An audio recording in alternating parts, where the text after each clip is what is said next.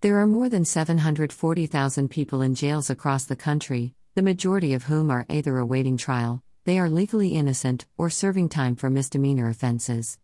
This means, at least in most states, and all states for those awaiting trial, those populations remain eligible to vote.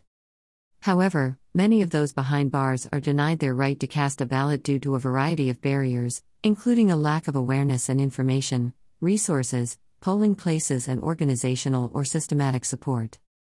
Where there is eligibility in your state, there is space to advocate for a change in policy. Elected officials thus far have been slow to address the disenfranchisement of incarcerated voters. The Prison Policy Initiative, PPI, provides a great starting resource in which you can research an incarcerated person's eligibility status and compare it to the barriers that may or may not exist by state. PPI also recently released follow up data to their initial report about incarcerated voting barriers, in which a small but growing list of governments address some obstacles by establishing polling locations inside local jails where eligible, detained voters can cast their ballots. Their early results show promise for these jail based polling sites, but also give concrete recommendations for local governments seeking to establish or improve jail based voting locations. These are recommendations SOLV members can use as a base for their advocacy. In the event policy reform is an unlikely avenue in your state, there remains great potential for election officials and sheriffs to remedy existing barriers. Sadly, a significant challenge to registering incarcerated people to vote is the lack of communication between election officials and county sheriff's offices around the eligibility of those behind bars. In North Carolina, the State Board of Elections has a webpage on registering to vote in the criminal legal system, but many incarcerated individuals lack access to the Internet.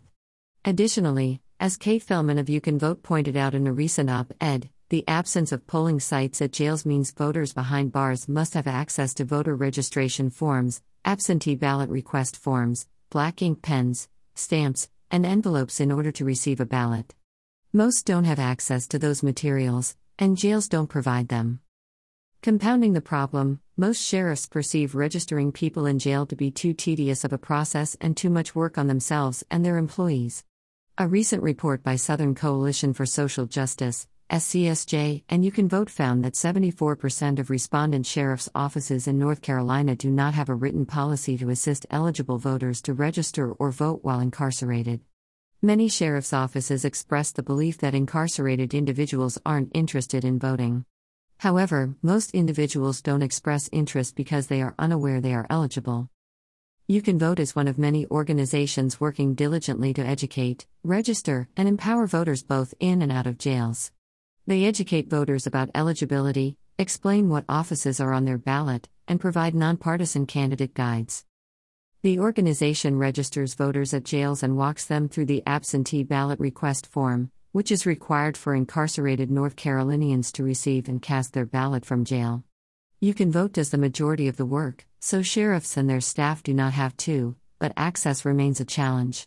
All you can vote needs is the opportunity to go into the jail and a room or table to register interested people to vote. They provide all the resources once there. Caitlin Metzger, deputy director at You Can Vote, said it's almost impossible for folks in jails to access their ballot without the help of organizations like theirs. As SOLV Fellows interested in learning about this issue and how others could replicate success, we spent some time with You Can Vote before this year's election. We traveled from Raleigh to Buncombe County in Asheville, North Carolina, to witness and assist eligible voters in the detention facility register to vote and request their absentee ballots. We did this work block by block in the jail from 8 a.m. to 2 p.m. This included setting up a table in each block's multipurpose room and speaking individually with incarcerated people about voting. In doing so, one of the most rewarding and recurring interactions was informing people they were eligible and seeing how surprised and happy they were. Many held the misconception that just being in jail made them ineligible, and others thought a prior felony conviction disenfranchised them for life. Many were particularly grateful to hear about the recent change in voter eligibility in North Carolina that reenfranchises people who have been convicted of a felony when they complete their prison or jail sentence. At the end of our day with You Can Vote, we had a chance to have a personal conversation with Michael Holton, the Buncombe County Detention Center's program manager. We stuffed and labeled envelopes in his office at the end of the day and discussed the importance of You Can Vote's work. It's just hope, Knowing that there are other opportunities that continue to come along for them is lifting their spirit, he said. The more information we can provide, those incarcerated, the better off they're going to be. Their life can continue to move forward. On our way out, we handed all the envelopes filled with voter registration and absentee ballot request forms to the staff member who oversees outgoing mail. I thought I was going to have to do more, but it was simple, it was easy, Holton commented. If this is an opportunity for your facility, why wouldn't you take advantage of this?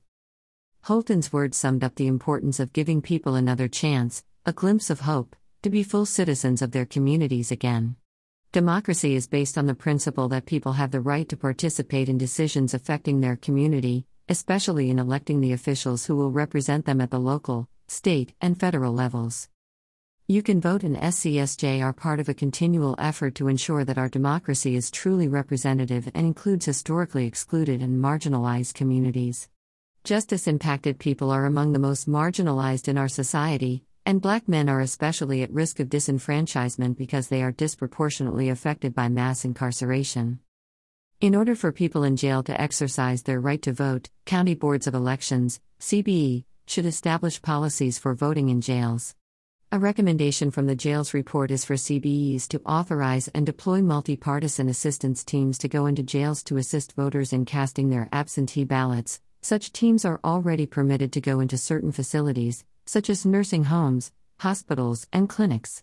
Facilities should also create an annual schedule with ongoing opportunities for jail residents to register to vote, and during election season, request and have their absentee ballots notarized. You can help the cause of building a more inclusive democracy by joining the work You Can Vote is doing. This can be by donating to help cover the cost of materials and travel, volunteering, or simply just spreading the word. You can also contact your local sheriff to encourage them to allow organizations like You Can Vote into their facilities. In the words of John Lewis, the vote is precious. It is almost sacred.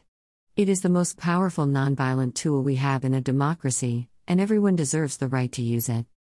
This content was originally published here.